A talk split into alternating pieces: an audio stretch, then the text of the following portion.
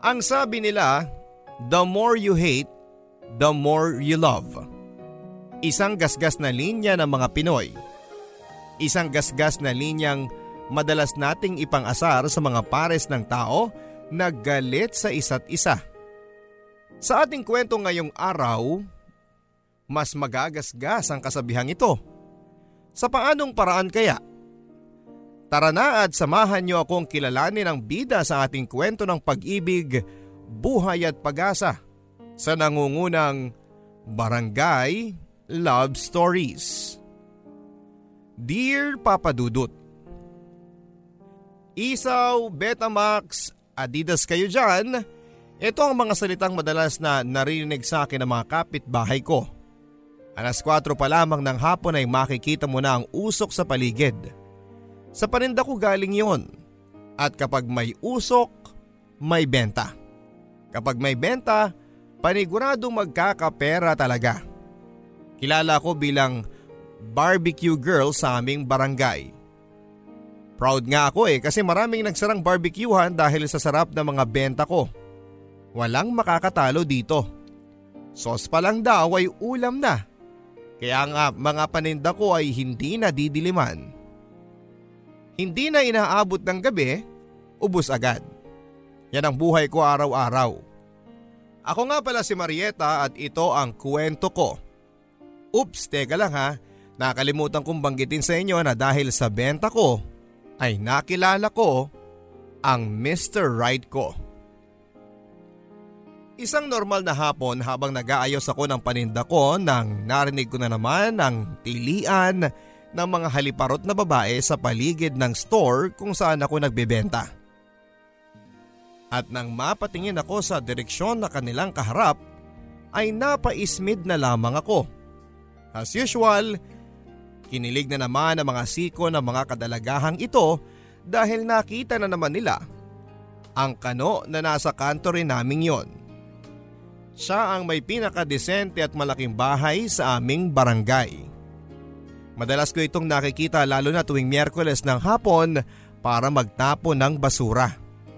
Alam na ng mga babaeng ito ang schedule niya kaya nakatambay na ang mga yan kung saan mas maganda ang view ng kanong ito. Napapailing na lamang ako, lalo na sa mga ito kapag pinag-uusapan nilang magpalahi sa kanong ito. At mas lalo akong napapailing sa isa pa nilang dahilan kung bakit gusto nilang mapalapit sa kanya. Gusto nila ng magandang buhay. Gusto nila na magpunta ng Amerika at ang pinakamabisang paraan para mabigyan ng katuparan ang mga pangarap nila ay ang mapangasawa ang katulad ng lalaking ito. Isang bagay na hindi ko maintindihan sa kapwa ko Pinay. Kung gusto mang mga ibang bansa at mapaganda ang buhay nila, eh bakit kailangang umasa sila sa mga ganitong lahi? Wala bang magpepresenta man lang na magbanat ng buto para makuha nila ang pangarap nila at huwag nang iasa sa mga kanong nakakasalamuha nila? Aba ewan, kaya malaki ang galit ko sa mga ibang lahi dahil minsan ay ginagamit nila ang kahirapan ng ibang Pinay para makakuha sila ng kapareha nila. Nasa ganitong pag-iisip ako nang lumapit ang kanong ito sa akin. Ngumiti at kinumusta ang benta ko sa salitang Ingles, syempre. Wala akong ibang sinagot kundi ang tango at matapos noon ay umalis na rin ito at kitang-kita ko sa mga mata ng mga dalagang nasa paligid ang galit at inggit dahil sa simpleng pangungumusta ng lalaking ito. Madalas na bumili sa akin ng Amerikanong ito ng isaw. Yon ang paborito niya. Araw-araw basta lalabas yan nagdediretso muna sa akin para bumili and in fairness ay bukod sa gwapo ito ay hindi naman maselan. Aminado akong hinahangaan ko siya sa parteng yon ng kanyang pagkatao. Pero hindi ibig sabihin ay magugustuhan ko na rin siya. Hindi ako tutulad sa ibang babae sa aming barangay na halos ialay na ang kanilang kaluluwa sa lalaking ito mapansin lamang niya. Nakakainis nga eh. Dahil sa tuwing bibili itong si Kano, Steve nga pala ang kanyang pangalan, ay pinapaligiran siya ng mga babae na may aga-English pero mali-mali naman.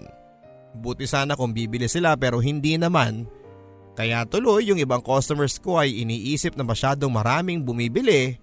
Kaya ayun, hindi na sila magtsatsaga pang bumili.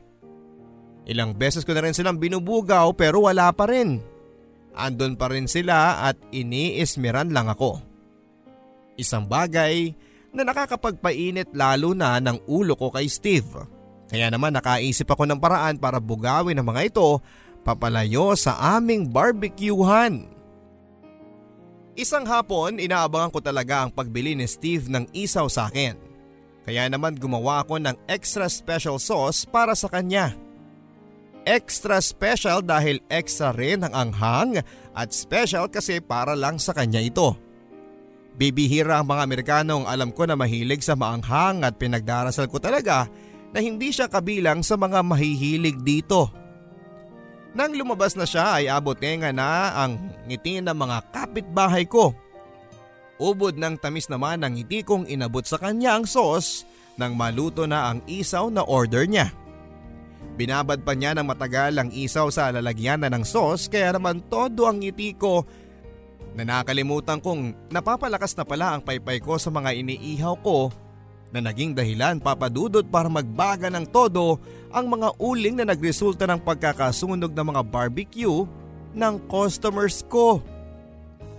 Hingi ako ng hingi ng sorry sa kanila sa mga nangyari at pinalitan ko na lamang ng bago. At nang mapatingin ako kay Steve ay mas lalo akong nainis dahil wala man lang epekto sa kanya ang anghang at hinigo pa na parang tubig ang sauce. Nagpasalamat pa ito at sinabing aabangan niya muli ang special sauce na yon kinabukasan.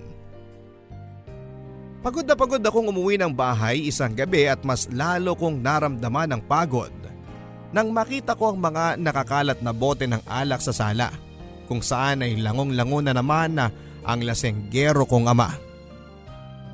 Dapat nga ay masanay na ako. Dahil gabi-gabi naman ganito ang lagay ng aming bahay. Pero pagod na pagod na kasi ako mula sa maghapong pagbabarbecue. Tapos ay ganito pa rin ang madadatnan ko. Isa-isa kong dinampot ang mga alak at pinagmasdan ng aking amang humihilik na nakahiga sa sofa. Tindi mo rin tayo no? Paano mo na pagkakasya ang ganitong karaming alak sa katawan mo? Eto na lang ang mahina kong tanong sa kanya.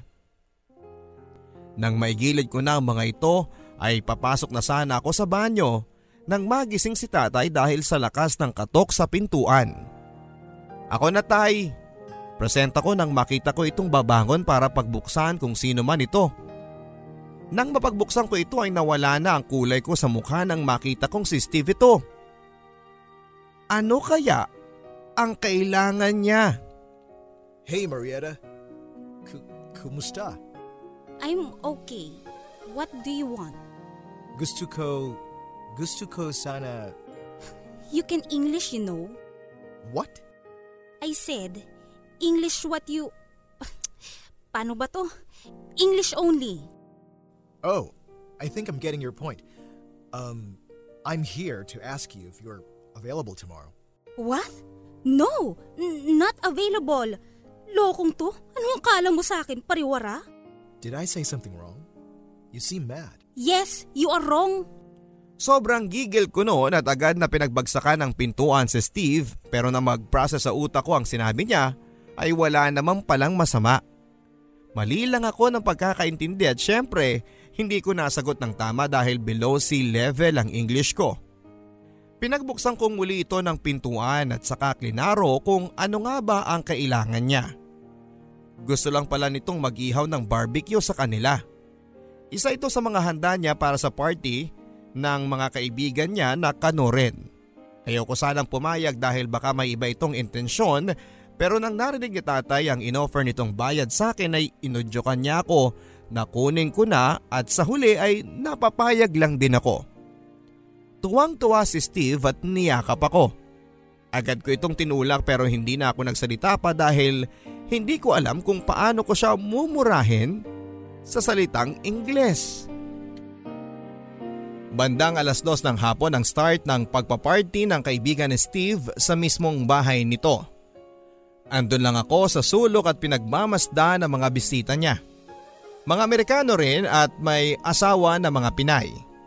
Ganito na ba talaga ang bentahe ngayon sa relasyon? Napapailing na lamang ako at iniiwasang isipin na ginagamit lang ng mga Pinay na ito ang mga kanong karelasyon nila para sa green card o sa mas maayos na buhay. Nasa ganitong pag-iisip ako nang lapitan ako ni Steve. Kumuha ito ng isaw at saka kinain sa gilid ko. Nang mapansin itong hindi ako nagsasalita o tumitingin man lang, ay nagtanong na ito kung ayos lang ba ako. Tumango lang ako, Papa Dudut. Hindi niya tinanggap ang sagot na yon, kaya naman sinundot-sundot niya ako sa braso na nakapagpairita sa akin. Nakita ito ng mga kasamahan niya kaya kinantsawang kami.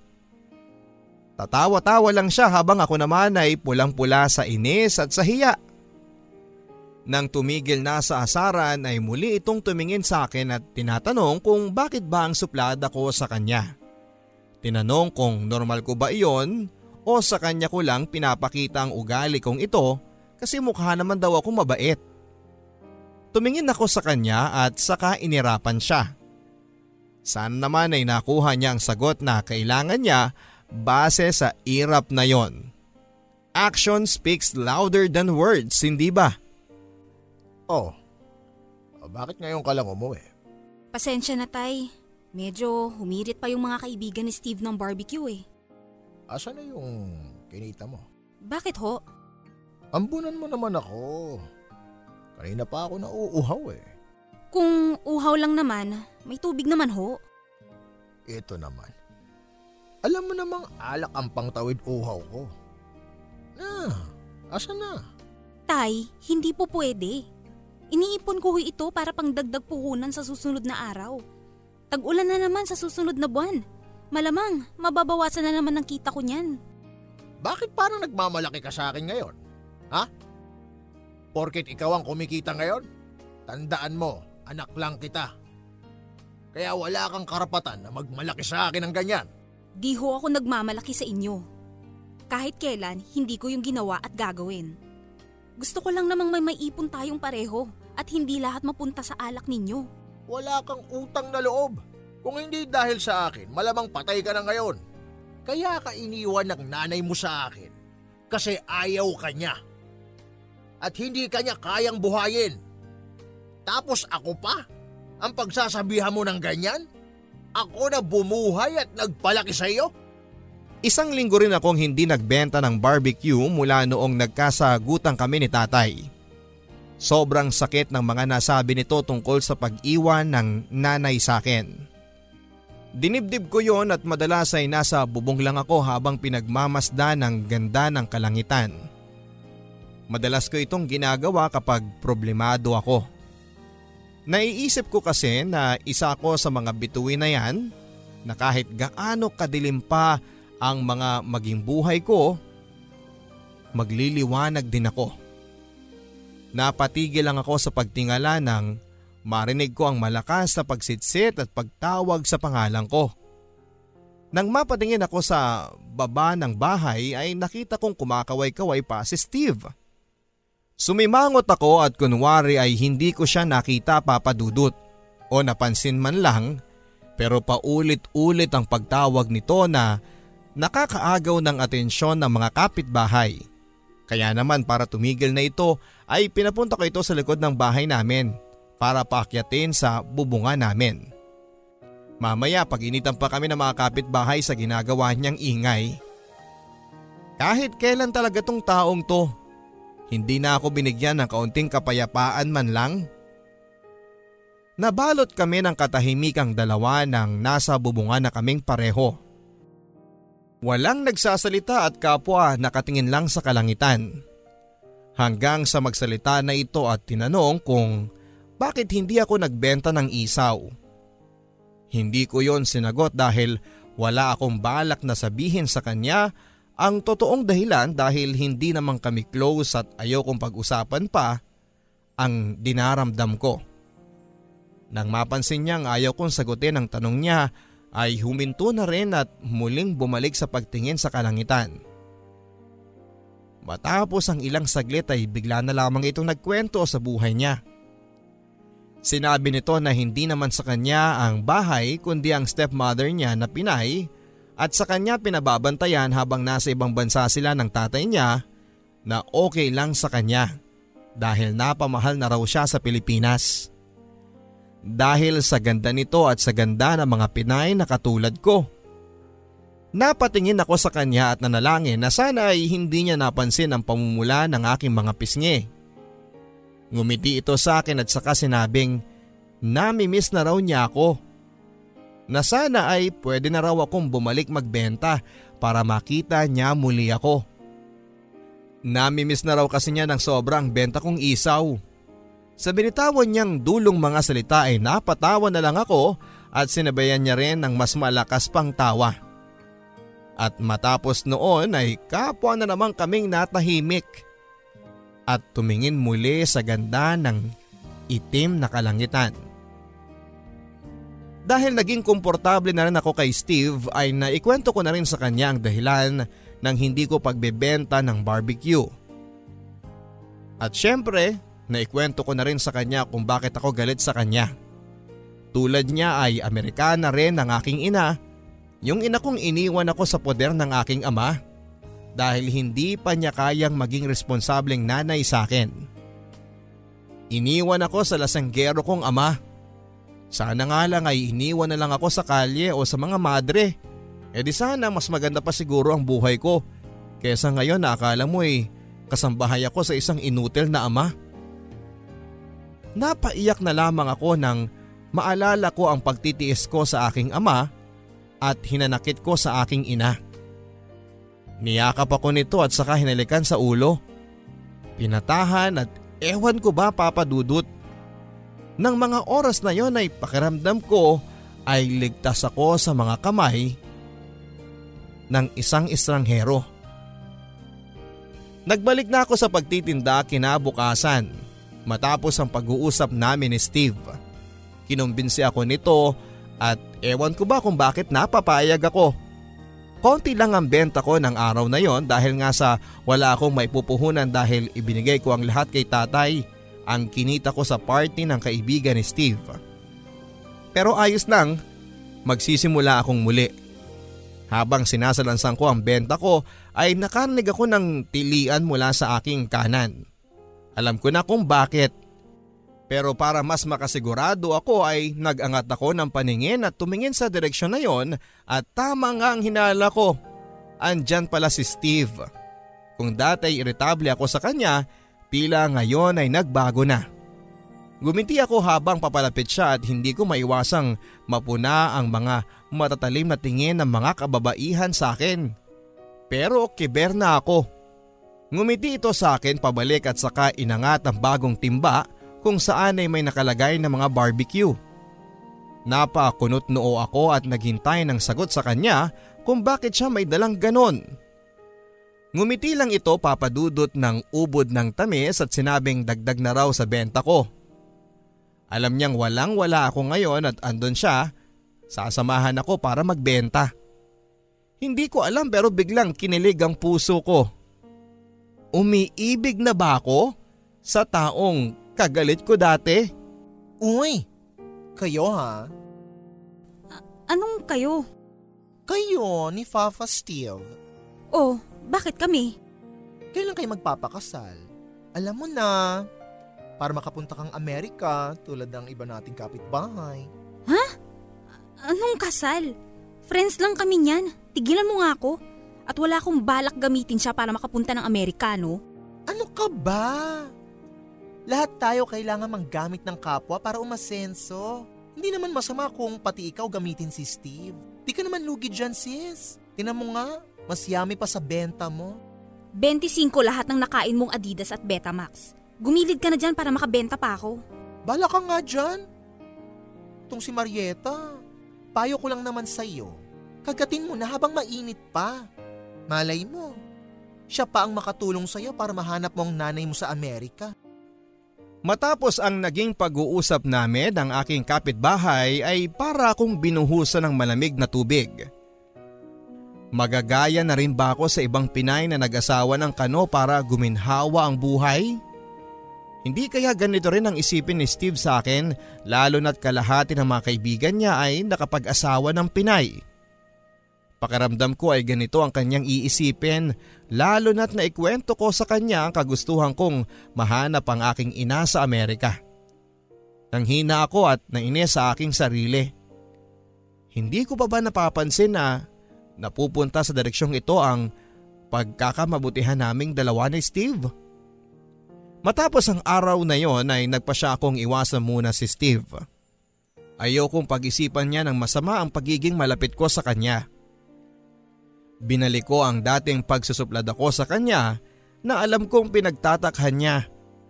Ilang beses itong sumubok lumapit sa akin pero nagpapanggap akong hindi ko siya nakikita o pinaparamdam ko sa kanya na hindi ko siya gustong kaharapin. Kahit na sa totoo lang ay sobrang miss na miss ko na siyang kausap. Nami-miss ko na ang kanyang mukha at mas lalong nami-miss ko ang pagiging close ko sa kanya. Teka, ano ba itong nararamdaman ko para sa kanya? Umiibig na nga ba ako kay Steve? Isang araw habang naghihintay ako ng customer ay lumapit sa akin si Steve. May dala-dala itong platong may nakatakipang isa ring plato. Tila nakukuha na niya ang mga ugaling Pinoy. Palihim akong napangiti at palihim akong natuwa dahil muli ko na namang siyang nakita. Pero nagkunwari akong inaayos ang aking paninda para hindi niya istorbuhin. Pero porsigido itong makuha ang aking atensyon. Nilapit nito sa aking baba ang plato at buong ngiti itong inalok sa akin. Napakunot-noo ako at pilit na iniiwas ang platong yon sa akin. Pero mapilit ito at nang hindi makatiis ay tinanggal na niya ang takip nito at doon ay tumamba ng isang karne na mainit-init pa. Sabi niya ay luto daw niya. Steak daw yon at specialty niya. Tumanggi ako at sinabing busog pa ako kahit sa totoo lang ay bigla akong nagutom dahil ang bango ng amoy nito. Naririnig ko na dati pa ang steak sa kung sino-sino. Mahal daw ito at masarap pero mukhang mamahalin kaya hindi ko na kailanman pinatos. Nang mapansin niyang hindi ko yon papatusin ay kinuha niya ang kutsilyo at tinidor sa kanyang bulsa at ipinatong sa aking maliit na mesa ang plato at saka hiniwa ang karne. Nakita kong hindi pa ito luto dahil mapula-pula pa ang gitna. Nang makahiwa na siya ng maliit na parte ay pilit nitong sinusubo yon sa akin pero agad ko itong tinanggihan. Nandiri ako at sinabi sa kanya na hindi ako kumakain ng hilaw na karne dahil baka magkabulate pa ako. Tumawa ito. Medium rare daw ang tawag sa pagkakaluto ng steak na yon. Nainsulto ako sa kanyang pagtawa at kinuha ang plato at pilit siyang tinataboy. Alam kong nasaktan siya sa ginawa ko pero wala na akong pakialam. Umalis ito at hindi na lumingon pa kaya alam kong nasaktan ko ito na sa huli ay pinagsisihang ko naman. Ilang araw na ang lumipas at hindi ko na nakita pa si Steve. Hindi na ito dumaan pa sa aking pwesto at kahit panay ang silip ko sa kanilang bakuran ay hindi ko pa rin siya makita. Walang tao doon dahil... Dahil doon ay nalungkot ako. Asa na kaya ito? Bakit wala na itong paramdam? Dahil kaya sa ginawa ko nung nakaraan? Dahil doon ay nag-isip ako ng paraan para magkaayos kami. Tinext ko siya at minessage sa kanyang Facebook at sinabing may ibibigay ako sa kanya sa aking pwesto. Kung pwedeng dumaan siya bukas ng alas tres ng hapon. Hinanda ko ang extra special spicy sauce na matagal niyang gustong muling matikman. At nilinis ng mabuti ang isaw na paboritong paborito niya. Kasabay noon ay nagsulat ako sa isang malinis na papel ng mga salitang sorry, I love you. Oo, tama ang narinig niyo. Bala ko nang umamin kay Steve at yon ang nakikita kong paraan para sabihin yon. Kinabukasan ng alas tres, handang-handa na ang lahat. Nakapag-ayos na rin ako at suot ko na ang damit na ginagamit ko lang tuwing magsisimba ako. Maayos at maganda ang itsura ko. Ready na akong umamin. Nakabukod na ang isaw at sauce nito at tinext ko muli siya dahil hindi na siya online sa Facebook. Wala pa kasi siyang reply mula kagabi kaya para makasiguro lang ay tinext ko na rin siya sa ngayon. Ilang minutes pa ang lumipas pero wala pa rin ako natatanggap na text mula sa kanya. Medyo pinanghinaan ako ng loob na pupunta siya. Panayang silip ko sa kanilang bahay pero walang senyales na nandoon siya. Hanggang ang minuto ay naging oras, isa, dalawa, tatlo, apat, apat na oras pero wala pa rin siya. Ang masakit ay kailangan ko nang magligpit dahil ubos na ang aking paninda pero ang isaw na para sa kanya ay hindi pa rin nagagalaw. Napabuntong hininga ako at nang akmang aayusin ko na ang lahat ay lumapit sa akin ang dalawang batang babae. Bibili daw ng isaw. Ang sabi ko ay ubos na pero tinuro nilang isang isaw na para sana kay Steve. Muli na naman ako nalungkot at nagpasyang ibenta ko na lamang sa mga batang ito. Hi Marietta! Dalawang bituka nga at isang Betamax. Yun lang ba? Oh, bakit parang malungkot ka? Hindi, wala to. Masama lang kasi yung pakiramdam ko. Masyado na kasing mainit ang panahon. Hindi pa ako nakakainom ng tubig. Ah, akala ko kasi malungkot ka dahil umalis na si Steve. Ha? Anong, anong umalis? Pa- paanong? Umalis, as in fly fly away. Nagpunta na ng Amerika. Di ba niya sinabi sa'yo? Hindi. Hindi niya nasabi sa akin. Ay, sabagay. Bakit nga naman niya sasabihin sa'yo? Eh wala namang kayo, di ba? Isang araw akong hindi nagtinda noon dahil sa sobrang lungkot. Umalis na si Steve nang wala man lang paalam sa akin? Ganon lang ba yun? Paano na lang kung natuloy ang pagkakamabutihan naming dalawa? Eh di lugi siya dahil may plano pala itong umalis kaagad. Certified F-boy pala. Mabuti na lang at hindi ako kumagat. Pero bakit ganon? Bakit ang sakit-sakit? Bakit umasa akong babalik siya at iniisip kong ako yung mali kasi hindi ko sinabi sa kanya ang totoong nararamdaman ko? At ang pinakamalala pa ay pinagtabuyan ko pa ito nung mga araw na lumalapit-lapit ito. Mangiyak-ngiyak na ako noon at ano ba talaga ang balak niya sa akin? Hindi ba kapag mahal mo, magtitiis at maghihintay ka? Pero teka, mahal niya ba ako? Eh hindi ko na nga nalaman kung ano ang totoong nararamdaman niya para sa akin. Kasi naman ay iniwasan ko siya kaagad. Kasalanan ko talaga to eh. Paano kung may nahanap na pala siyang iba? Paano kung hindi na siya babalik pa? Paano na ako? Paano na ang feelings ko para sa kanya? Iiyak na sana ako noon nang biglang pumasok ang tatay ko sa kwarto. Anak, pwede ka bang makausap? Ito ang linya niya. Ito ang unang linya niya sa akin mula noong nagkaroon kami ng alitang dalawa. Ano po iyon, Tay? Anak, may gusto sana akong sabihin sa'yo. Tay, kung aawayin niyo lang ho ako o kung anumang pwedeng ikasama ng loob ko, pwedeng sa ibang araw na lang, hindi ho maayos ang pakiramdam ko. Anak, alam kong marami na akong kasalanan at inililihim sa'yo. Sa heto, at sasabihin ko na sa'yo, sasabihin ko na lahat. Oras na rin siguro. Ano hong ibig yung sabihin? Anak, di naman talaga tayo inabandona ng iyong ina. Yun lang talaga ang sinisiksik ko sa utak mo mula pagkabata mo pa dahil hindi ko alam kung paano sasabihin sa iyo ang totoo. Anak, bago ko ito simulan, sana mapatawad mo ako. Tay, hindi ko ho kayo maintindihan. Ano po bang pinagsasabi ninyo? Lasinggero at walang kwenta ang buhay ko mula pa noon, anak. Pero lahat yun ay tinanggap ng iyong ina. kasi mahal na mahal niya raw ako at naniniwala siyang magbabago ako. At totoo nga, mula noong nailabas ka niya sa mundong ito ay nakita ko sa sarili ko ang pagbabago. Hindi para sa akin, kung hindi para sa inyo. Pero kung kailan naman sinusubukan ko ng magbago, ay saka naman siya pwersahang ibinalik sa Amerika.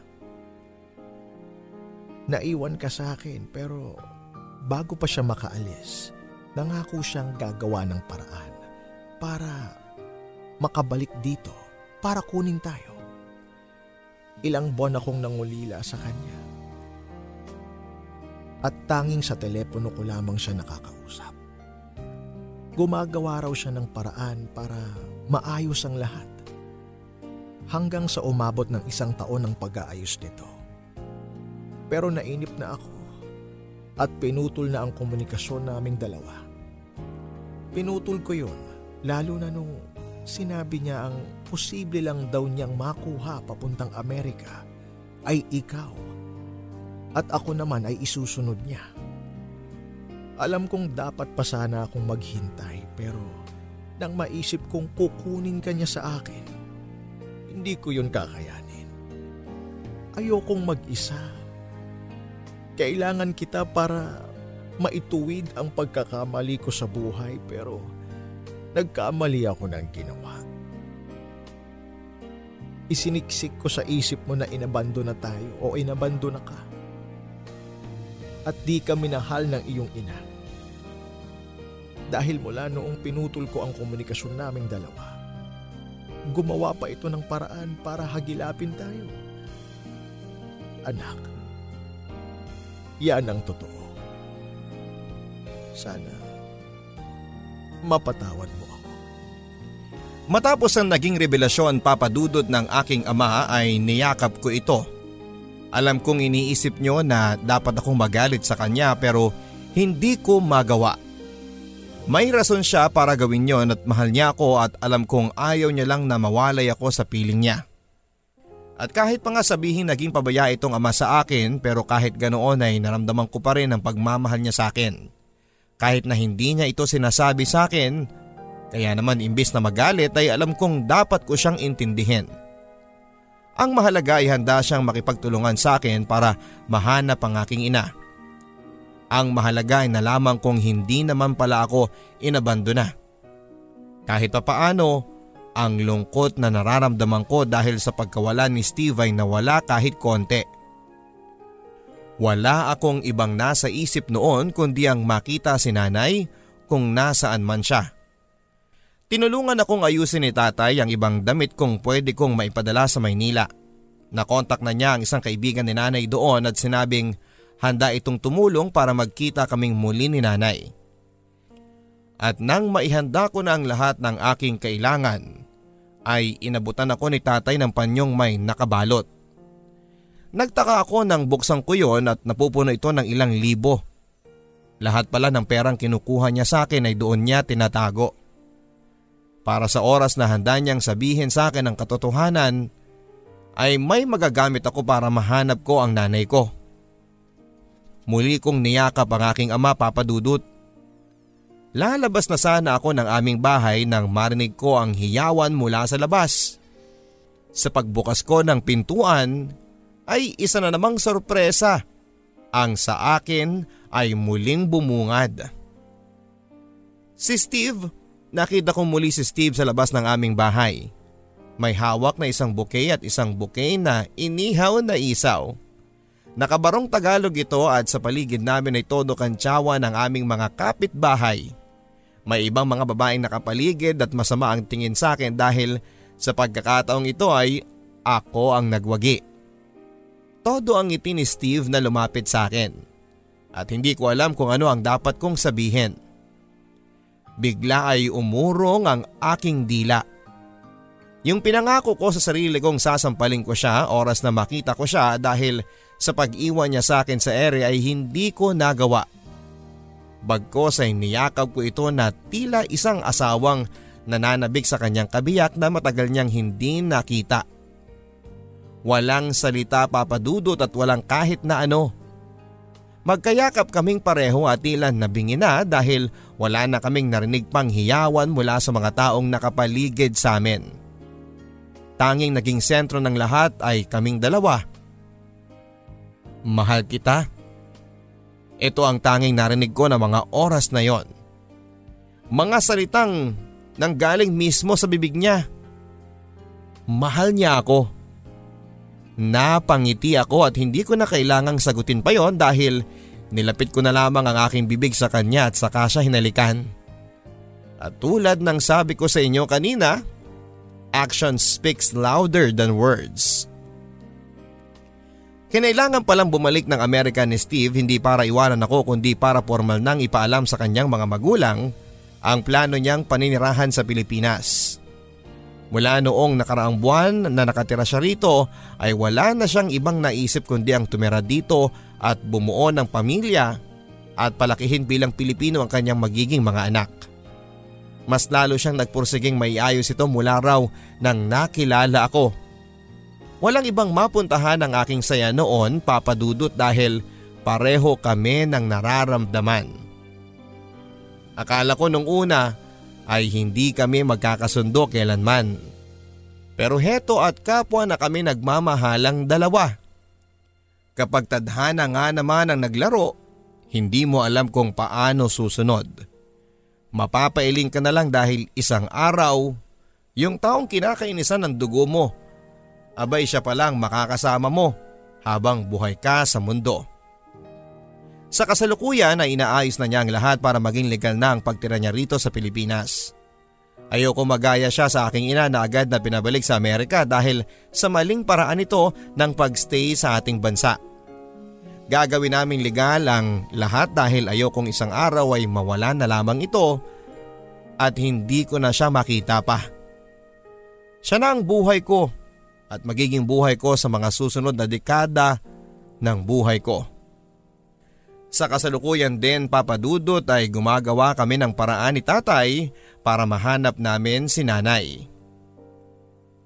May mga lead na kami sa kung saan siya pwedeng makita at nangako naman si Steve na gagawin niyang lahat para matulungan kami dahil nailagay na niya yon sa kanyang listahan ng mga gagawin para maging masaya. Ang mahanap ang aking ina. Dahil ang makita daw na masaya ako ay dahilan na niya para maging mas masaya siya ng todo. Maraming salamat po, Papa Dudut, sa pagbasa ng aking liham. Nagmamahal, Marieta. Mula sa programang Barangay Love Stories, Marieta, wala kaming ibang hinangad kundi ang mahanap mo ang nanay mo. Masaya kami na nahanap mo ang taong makakatuwang mo sa buhay, pero masigit kaming magiging masaya kung mahanap mo na ang nagbigay sa iyo ng buhay. Balang araw, Marieta, lahat ng iyong hinihiling na makita ay makukuha mo na. Magiging abot kamay mo na. Si Steve ang naging simula ng lahat ng kasiyahan mo at naniniwala kaming hanggang sa dulo ay sa kanya ka magiging masaya hanggat humihinga ka pa. Sino bang mag-aakalang yung dating kaaway mo, yung dating kinakainisan mo ay heto at kasama mo na at hawak-hawak mo pa ang kamay. The more you hate, the more you love nga talaga. Kaya para sa mga kabarangay nating nakikinig ngayon, baka naman yung taong kinakainisan mo ngayon ay siya palang nakatadhana para sa inyo. Aba, konting ingat sa pagsusungit ha, baka yan palang dahilan para maging masaya ka talaga. Kaya konting ingat sa pagkainis, dahil baka isang araw ay mawala yan. Konting hinay lang sa galit. Baka dahil dyan ay makawala pa yung taong para sa inyo talaga. Ako po ang inyong Mister Love Stories, Papa Dudut, sa mga kwento ng pag-ibig, buhay at pag-asa sa Barangay Love Stories.